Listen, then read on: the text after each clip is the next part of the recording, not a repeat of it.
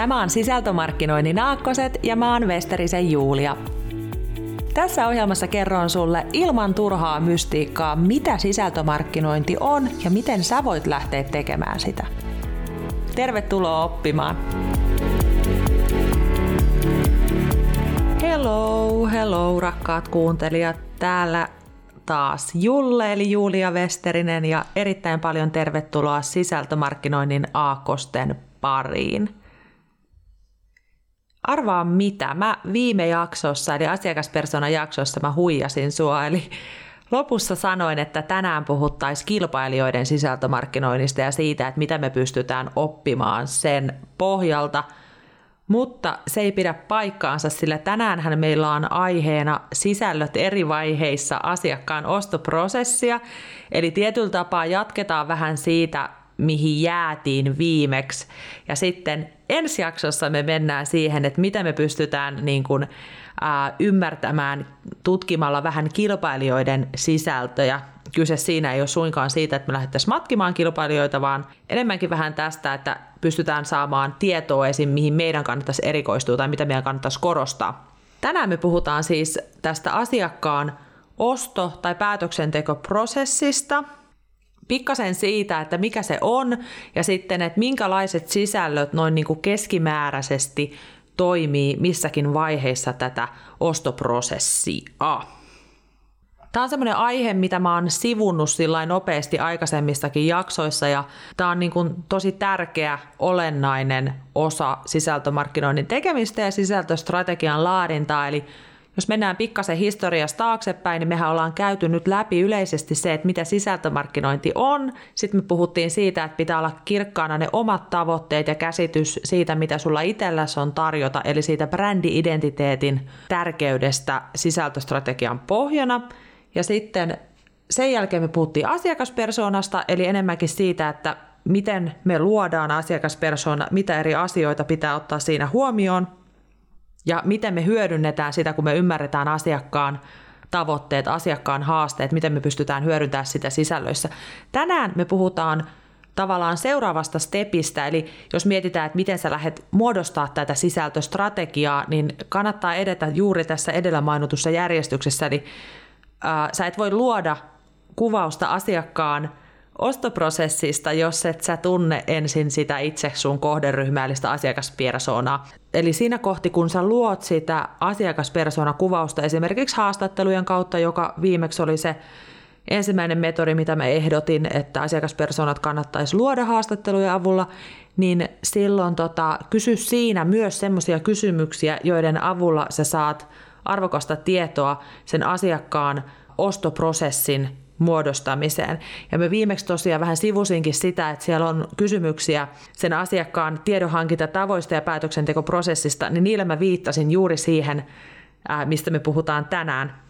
Näin, mutta hei, mistä on kyse? Niin kyse on siitä, että ostaminenhan harvoin, tai no miten sen sanoisi, joskushan ostaminen tapahtuu hetken mielijohteesta. Sä näet kaupassa, aa tässä on tämmöinen ihanan näköinen tuore korvapuusti ja sä niin kuin nappaat sen siitä mukaan. Ja ei, ei siinä niin kuin hirveästi, hirveästi mitkään sisällöt ehkä, ehkä paina. Mutta hyvin usein, varsinkin kun puhutaan tavallaan mitä isommasta ostopäätöksestä sitten puhutaankin, niin se on todellisuudessa se ostopäätös muodostunut pitkän, tai se välttämättä tarvitse olla hirveän pitkä, mutta niin kuin erilaisten vaiheiden lopputulevana. Ja tähän, niin kuin mä tuossa yhdessä aikaisemmassakin jaksossa taisin sanoa, niin tavallaan näiden eri vaiheiden kautta asiakkaiden sitouttamiseen netti ja koko tämä sisältömaailma on tuonut niin paljon enemmän tavallaan mahdollisuuksia kuin mitä on ollut silloin, kun meillä on ollut käytössä vaan printtimainonta tai joku bussin kyljessä pyörivä mainos. Ää, e, eli tota, se, mitä kaikki niin kuin yrittää, on se, että ne yrittää luoda näihin asiakkaan eri tiedon tarpeen vaiheisiin oikeanlaisia sisältöjä. Jos on tuttu semmoinen malli kuin AIDA tavallaan myynnin puolelta jo ei ole mikään uusi malli, vaan en uskalla heittää nyt milloin luotu, mutta sanotaan näin, että varmasti ennen niin kuin sisältömaailmaa luotu malli, jossa on käytännössä, siellä on ensimmäisenä steppinä A, eli awareness, toisena I, niin kuin interest, kolmantena D, niin kuin desire, ja neljäntenä A, niin kuin actioni. Tähän perustuu tavallaan tämä sisältöprosessimalli myöskin, että me luodaan näihin eri myyntiprosessin tai ostopäätösprosessin vaiheeseen sitten niitä oikeanlaisia sisältöjä, joiden kautta me sitoutetaan askel askeleelta sitä asiakasta eteenpäin kohti sitä ostopäätöstä. Ja sehän tavallaan etenee niin kuin perinteisesti semmoisen suppilon mallin mukaisesti, josta sulla on ensin siellä haavissa iso määrä ihmisiä, ja sitten mitä lähemmäs mennään sitä action-vaihetta, eli sitä viimeistä vaihetta, niin se porukka pienenee. Mutta kysymys siitä, että kun sä lähdet, kun sä oot luonut sen asiakaspersonan ja seuraavana askeleena lähdet luomaan sitten tätä sun asiakkaan ostoprosessia, niin äh, sun ei välttämättä kannata ottaa siihen just näitä neljää steppiä, mitkä mä sanoin, että siihen vaikuttaa ihan älyttömästi se, että ootko sä esimerkiksi yritysasiakaspuolella vai ootko sä kuluttaja-asiakaspuolella, koska yritysasiakaspuolella, niin sulla voi olla esimerkiksi keskeisempää pilkkoa se niin kuin pienempiin palasiin. Tämä on nyt tosi, tosi niin kuin, voi olla myös kuluttaja-asiakaspuolella, että on tarve olla piene, pilkkoa pienempiin palasiin, mutta se mitä mä tarkoitan on se, että keskimääräisesti ehkä voidaan ajatella, että yritysasiakaspuolella ne ostopäätökset on isompia ja niihin tarvitaan just sitten enemmän niitä sisältöjä tavallaan sen päätöksenteon pohjaksi, koska siellä on kyse isommista ostopäätöksistä kuin siitä, että joku ostaa vaikka kengät.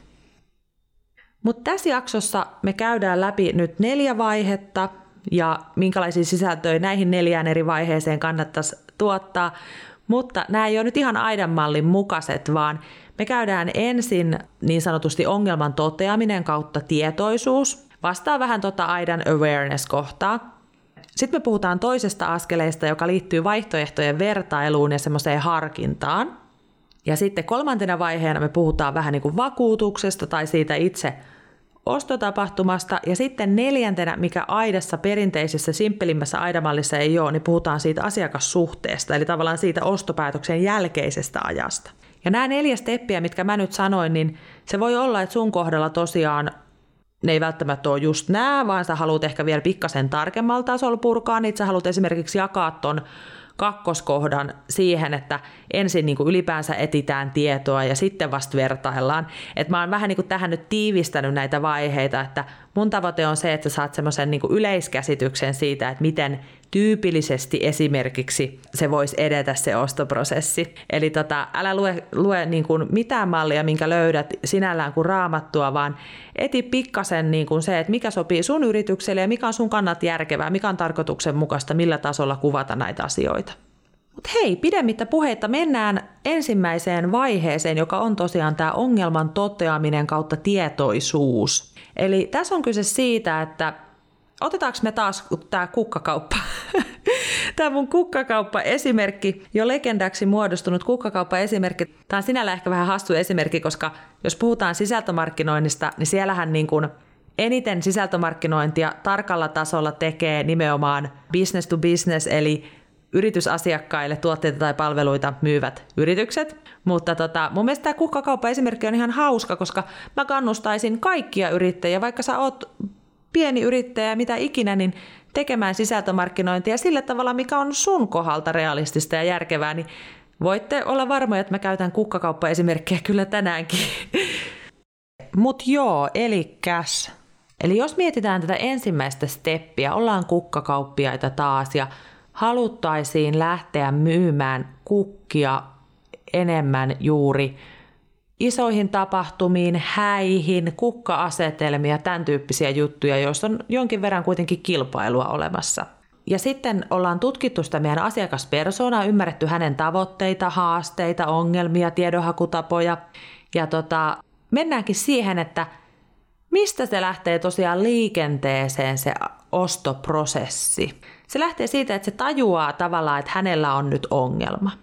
Leikitään, että vaikka se sun asiakkaan edustaja on järjestämässä häät ensi kesänä ja hän niin kuin sit saa semmoisen idean, että hei, hän haluaa sinne häihin nyt, hän haluaa olla erilainen, hän haluaa olla semmoinen, mitä hän itse on ja hän haluukin sinne luonnonkukkia. No varmaan normaalisti, kun häissä on luonnonkukkia, sehän on nykyään vähän muodissa, niin ne on käyty itse keräämästä jostain tuolta moottoritien varrelta, mutta tämä, tämä kyseinen asiakas, niin hänelle ei ole aikaa semmoisia, hänen kaverit ei, niin kun niitä ei voisi vähempää kiinnostaa lähteä keräilemään mitään kukkia, niin hän lähtee nyt sitten etsimään, että, että löytyisikö netistä tarjoajia, kukkakauppia, jotka myy nimenomaan luonnonkukkia tai niin kuin toimittaa luonnonkukkia sinne häihin. Ja tämä luonnonkukkahomma on sulla semmoinen, mikä sä oot itse määritellyt sun tuotebrändissä semmoiseksi tuotteeksi, johon sä keskityt ja jonka kanssa sä haluat olla niin kuin semmoinen, kenen puoleen käännytään ja kuka löytyy netistä, niin sun täytyy lähteä miettimään, kun sä lähdet kuvaamaan sitä asiakkaan päätöksentekoprosessia, että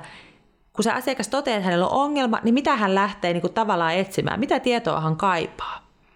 Hän lähtee todennäköisesti esim. googlettelemaan, että luonnonkukat häihin. Saako häihin luonnonkukkia? Luonnonkukkahäät. Kukkakauppa luonnonkukat.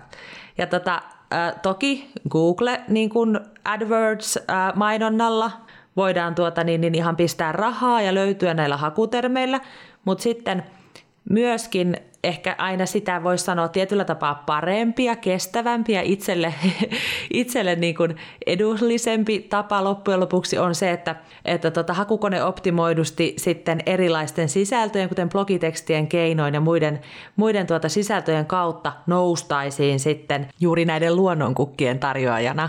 Tässä kohti ei kannata tietyllä tapaa tuoda liikaa sitä omaa brändiä esille, vaan tässä kohti enemmän semmoista yleistä tietoa siitä aiheesta, joka saa sen asiakkaan niin kuin kiinnostumaan yleisesti ja herättää mielenkiinnon. Eli ei tuoda sitä omaa brändiä tavallaan tähän lukeutuvissa sisältö- sisällöissä liikaa esille. Tämä liittyy tietyllä tapaa myös siihen samaan, että sä yrität niin kuin kasvattaa sitä sun näkyvyyttä ja tunnettuutta. Ja nyt varmaan joku miettii siellä, että, että hei, että, mut voihan se olla niinkin, että se asiakas tietää jo tietyt kukkakaupat ja hän menee niin kuin suoraan niiden luo. Kyllä, näinhän se hyvin usein on. Ja sen takia ää, ylipäänsä sisällön tuotannossa toinen näkövinkkeli on nimenomaan se, että luodaan myöskin sitä brändin tunnettuutta ja sitä pienennetään sitä meidän brändi-identiteetin ja imagon välistä käppiä mahdollisimman pieneksi, että, että sit voi käydä myös niin, että siinä kohti, kun se asiakas tajuaa ongelmansa, niin hän tuleekin vaikka suoraan sinne meidän luo. Mutta nyt mä tavallaan puhun aina siitä, että, että ikään kuin joku löytäisi jotain uutta.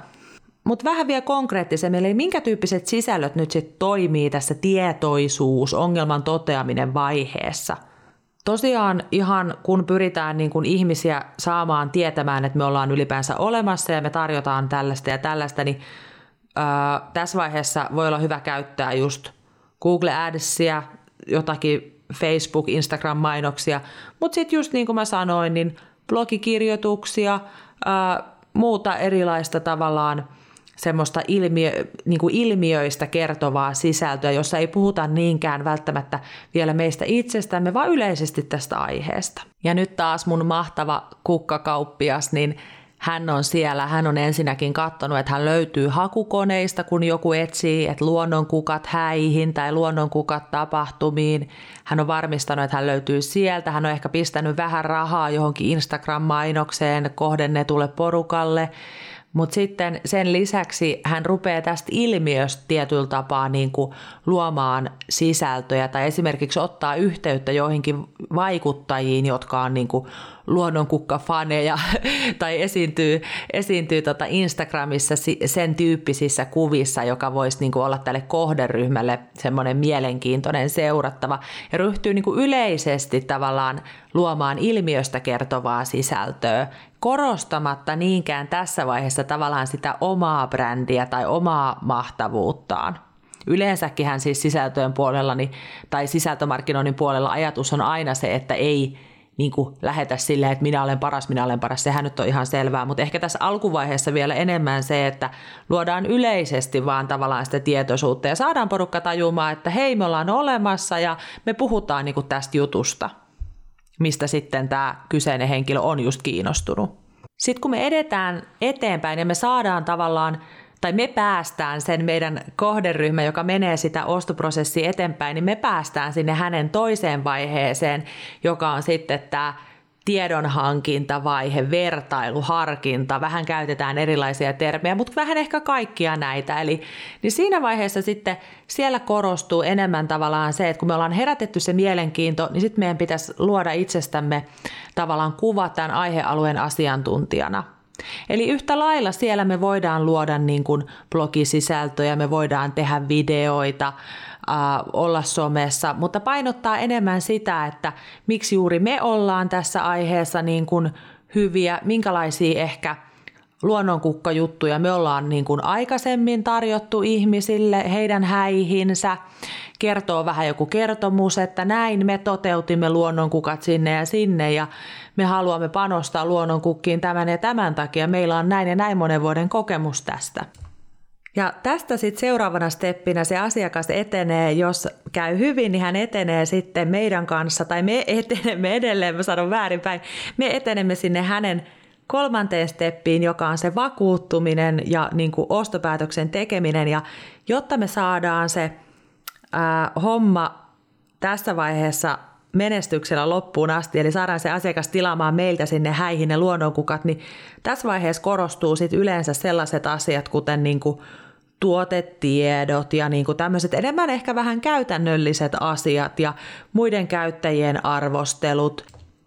Mutta sitten ihan esimerkiksi myös se, että kun se asiakas on vaikka siellä jos meidän verkkosivuilla tai verkkokaupassa, niin hän pystyy niin kuin nopeasti saamaan meihin yhteyden ja hän löytää sieltä sen kaiken tarvittavan faktatiedon niistä meidän tuotteista, toimitusehdoista, muista, ehkä sen chatin, jonka mä oon maininnut aikaisemminkin, joka niin kuin helpottaa tavallaan sitä valinnaa, että tehdään se mahdollisimman helpoksi se itse ostoksen tekeminen. Ollaan itse yhteydessä myös, että jos on jäänyt sähköpostiviestit kesken, niin eihän tämä rajoitu pelkästään sisältöjen puolelle, että ei me voida ajatella, että no me ei kommunikoida itse ollenkaan, että varsinkin jos me ollaan pieniä yrittäjiä, että totta kai siis muutakin kuin sisältöjä niin asiakastyössä tarvitaan, että tarvitaan sitten myös sitä yhteydenpitoa. Ja tässä kolmannessa stepissähän se nimenomaan korostuu.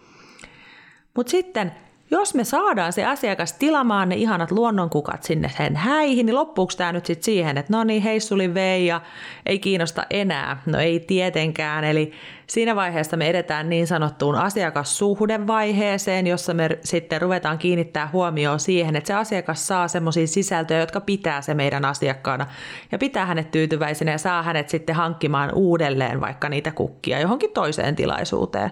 Tästä kohti sisältöjen kannattaa olla sellaisia, että ne ää, tietyllä tapaa auttaa sitä asiakasta saamaan enemmän irti siitä, mitä hän on ostanut.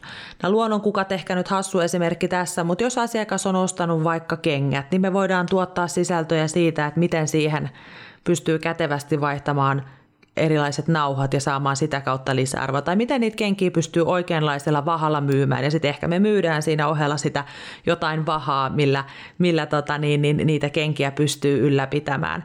Toisaalta sitten meillä voi olla ihan niin kuin erilaisia tapahtumia, joku tämmöinen members club, johon pystyy uutiskirjan kautta liittymään, jonka kautta me luodaan sitä semmoista meidän yhteisöä, jotta se asiakas tuntee, että hän kuuluu tämmöiseen sisäpiiriporukkaan.